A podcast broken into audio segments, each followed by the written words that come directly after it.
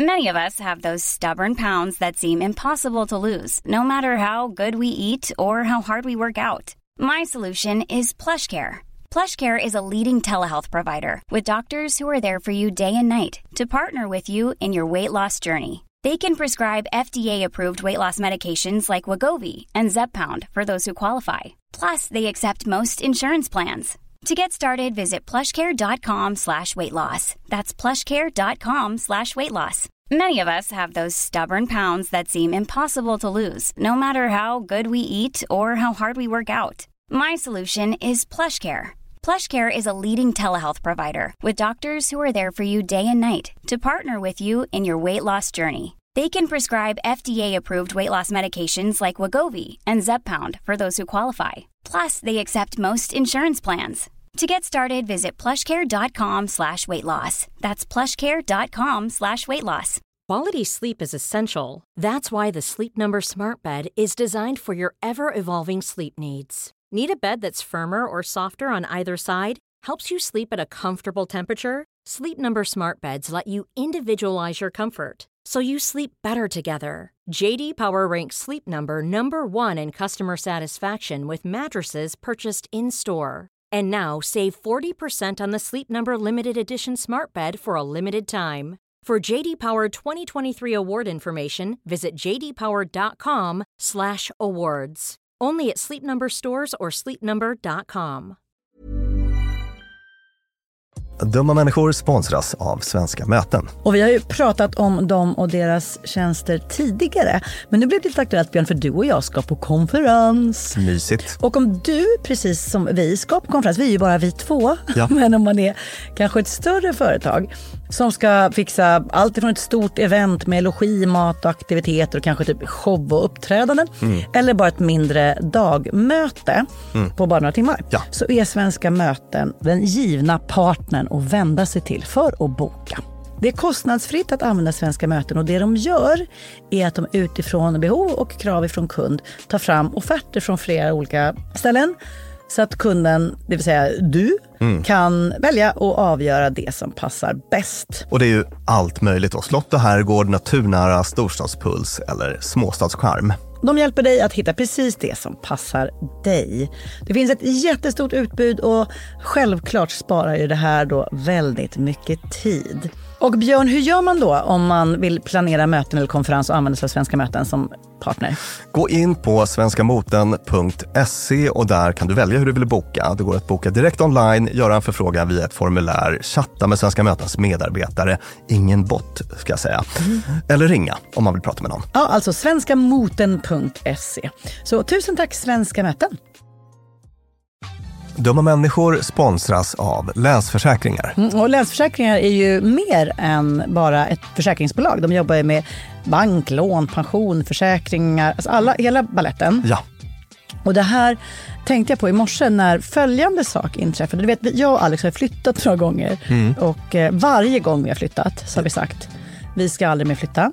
ja. Vi har också sagt vi ska aldrig mer renovera. Du vet, så här, inte en kökslucka ska bytas ut. Inte en färg ska målas om. Nu är det så här och det här blir toppen. Ja. Och det har vi liksom lyckats hålla i nya lägenheten tills det blev vinter. För vet du vad som hände då? Jag berätta. Jag behöver ett badkar. Och vet du vad jag då är så glad över? Nej, att jag har buffertsparat just för såna här grejer. Så att jag sätter över den lilla summan 1600 kronor varje månad på ett litet konto. Enkom för när såna här saker dyker upp. Att jag bara måste ta bort en liten duschvägg och stoppa in ett badkar. Och det tänker vi nu göra. Ja, så att oavsett vad någon säger eller vad man säger till sig själv så är det mycket i livet som förändras. Och då finns Länsförsäkringar där för alltid. Så kom ihåg att Länsförsäkringars Bank kan hjälpa dig med lån och sparande. Så att du har till exempel en buffert för när saker och ting förändras. Tack så mycket Länsförsäkringar. Hallå och välkomna till Fredagsfrågan med Dumma människor, nämligen Björn Hedensjö, psykolog och författare och jag som heter Lina Thomsgård. Vi har fått en fråga som är lång och synnerligen fint formulerad. Ja, Eh. kommer du att korta den eller? Nej, det tycker jag inte. Vi får se. Hej Lina och Björn, jag har en fråga. Jag är en kvinna som är stolt mor till två fantastiska snart vuxna barn och gift med en man som också har lika gamla barn. De har inte barnen de har varsina barn i Ja. den här relationen. Mm. En tanke som slagit mig med jämna mellanrum genom åren är det här med skuld. Jag som mor tenderar att känna en konstant skuld. Inte över att ha försummat barnen på något vis. Jag har alltid känt mig närvarande i relation till dem och tycker att vi genom alla åren haft en fantastisk kommunikation. Nej, det handlar snarare om när något av barnen gör något som på något sätt provocerar någon annan. Alltså min man eller barnens far eller så. Då är ryggmärgsreaktionen hos mig omedelbart att känna att det är mitt fel. Att sonen sover för länge, för mycket, att dottern inte städar efter sig, att de spenderar mer pengar än vad resurserna tillåter eller sprider prylar omkring sig och så vidare. Alla de konflikthärdarna tänker jag hör åldern till ju. Och jag har själv rätt hög toleransnivå när jag kan se att jag inte levererade så mycket bättre själv när jag var i samma ålder. Men om jag nu själv tycker att jag är så avslappnad i förhållande till barnens tillkortakommanden, varför då denna ständiga skuld? Det är som att jag vid minsta missnöje från andra tar på mig ansvar för att jag inte uppfostrat barnen bättre. Rent intellektuellt så vet jag ju att det inte är sant. Barnen har en fri vilja och de själva får ta ansvar för sina beteenden och brister. Men tanken, och också känslan, är obehag och att jag borde gjort bättre. Till saken hör att varken min nuvarande man eller barnens far verkar ha minsta tendens till att omedelbart ta på sig skuld för den egna avkommans klavertramp. Så vad är det egentligen det handlar om? Jag skulle kunna gissa hyggligt kvalificerat att jag inte är den enda mamman som bankar på sig själv över något jag inte gjort. Medan jag i samma sekund gissar att fäder inte gör det i samma utsträckning. Jag kan hobbypsykolog gissa på ett antal orsaker till varför jag tänker och känner som jag gör. Och trots att jag aktivt försöker titta på situationen utifrån, hacka ner tankarna i små beståndsdelar. Identifiera känslan och försöka få situationen att liksom tappa laddningen. Men sen är den där nästa gång igen. Den jäkla skulden. Kan ni hjälpa mig att se vad det handlar om och hur jag ska klara av att tänka annorlunda?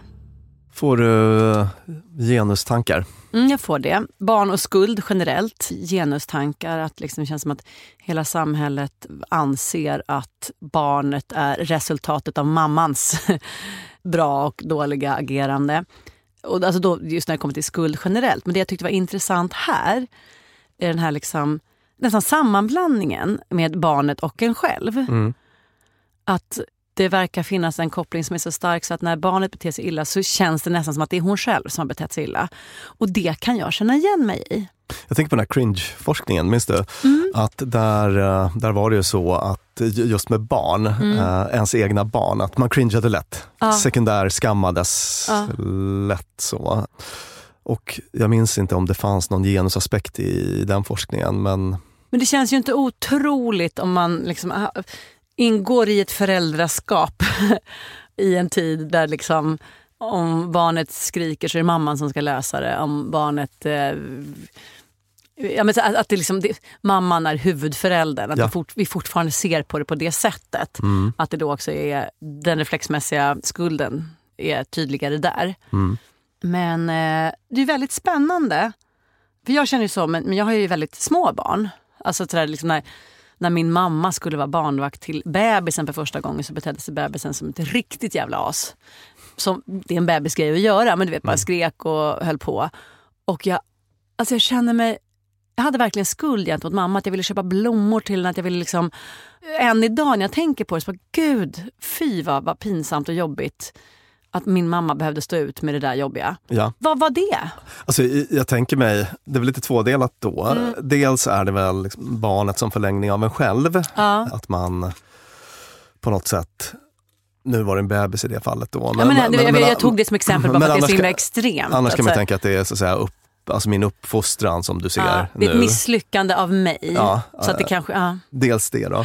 Men sen tänker jag mig kanske i det fall du beskrev Mm. kan det vara att man känner att aha, om mamma får den här typen av upplevelse när hon hjälper mig att ta hand om mitt barn. Då kommer hon inte vilja göra kommer det inte mer. vara så sugen på det nästa gång eller Ja. det kommer vara ett större motstånd. Alltså man Just får lite sån praktisk oro det. för Mm, framtiden mm. kanske. Får jag vara lite konkret gällande brevskrivaren här? Ja. För det jag tänker är alltså så här att barnen som då är nästan vuxna, de gör saker som liksom ställer till med besvär. Kan man dra slutsatsen att brevskrivaren lägger mycket krut på att inte vara till besvär och sen så har förlängningen av en, nämligen ens barn, blir till besvär och då bara nej! Vi, alltså, är, är det liksom... Hur menar du? Jag menar att eh, det handlar om vad man själv, hur man själv har tuktats. Mhm. Att inte liksom hitta på stöka ner eller, eller störa. Mm. Och sen får man ett barn som stökar ner eller stör och då måste man liksom då är det som att man själv gör det här felet. Precis, att det kan bli någon slags kognitiv dissonans på något sätt. Att, att, Vi gör ju inte så här, det är ju förbjudet att göra så här för det har man liksom lärt sig och sen så... Visst, visst. Eh, precis, så det kan väl ha att göra med, med det.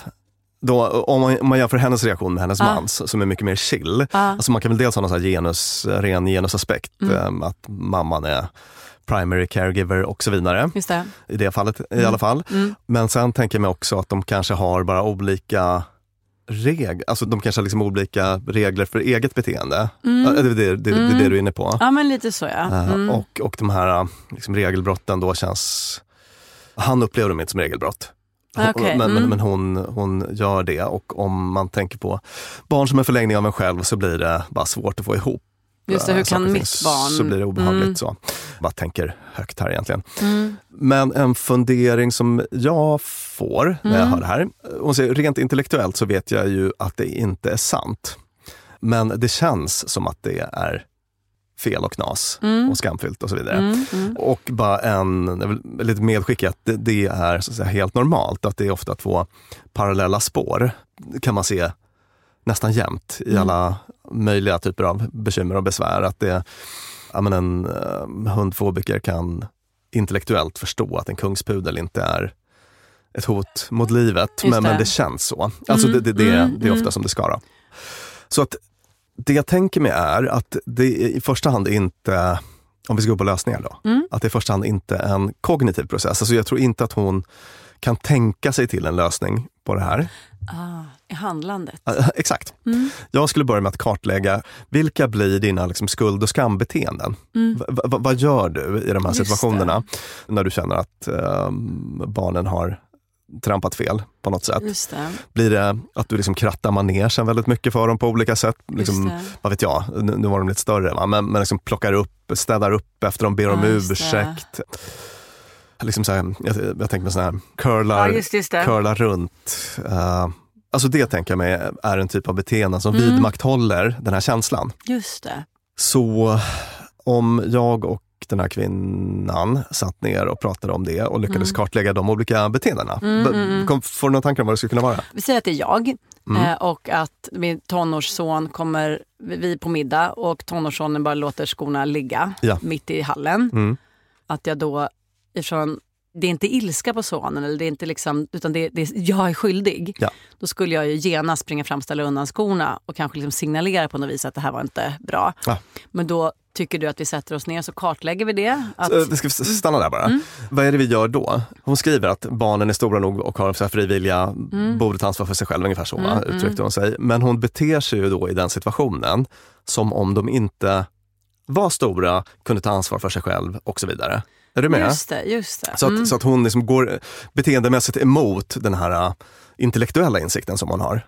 Ah, intressant. Just det, för jag plockar ju att jag använder det här exemplet är för att det är hur jag gör med min fyra, snart femåring. Ja, Att ställa undan skorna. och väl den. känt från forskning att vårt beteende är den viktigaste källan till information om vilka vi är. Mm. Jag har dragit det här exemplet tidigare, att om man, liksom bästa sättet att känna sig som en källsorterare, det är att gå och källsortera. Mm, Inte att sitta och tänka massa liksom, härliga tankar om vilken miljövän man är. det. Eh, Det är därför till exempel här affirmationer har lite tveksamt värde. Just det. Att stå framför ett spegel och säga att jag är generös och givmild Mm. har inte alls samma power som att gå ut och ge pengar till någon. Och tillståndet vi eftersträvar här för brevskrivaren är just det här. För, för vi, vi kan inte sitta här och önska att barnen ställer undan sina skor eller vad det nu må vara, utan de kommer göra som de gör. Men att det hon vill är att hon inte ska känna den här skulden. Skulden och skammen. Och då be- behöver hon sluta göra det hon gör och börja bete sig som om hon inte kände skuld och skam. Och då får vi se Hur vad som skulle händer. du bete dig om du inte kände skuld Just och skam? Sk- Barnet kommer in, slänger skorna på golvet. Man tittar på det och säger, där var inte speciellt tjusigt gjort. Så kan man Rycker göra. på axlarna eller liksom... Ja, precis. Alltså man, man kan ju då till exempel bara uttrycka sin åsikt rakt och enkelt, men utan att antyda att man kommer att lösa situationen. Just det. Det skulle kunna vara en sån grej.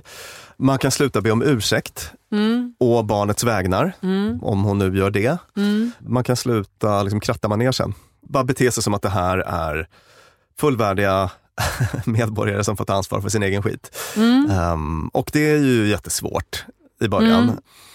Men um, det är liksom vägen framåt. Vägen framåt när det gäller stora barn. När det gäller stora barn, ja. För, får jag säga en grej? När det gäller, som, när det gäller stora barn, 100 procent. Som, ja. tangerar det här ja. lite grann. Det är, Små barn kan man inte förvänta sig att de ska ta ansvar för sig själva. Nej, Nej. och det finns, jag må ha varit inne och nosat på det innan, för att det här är ju en barnuppfostrans stil som jag ser ganska ofta, som är, det är ett barnkalas.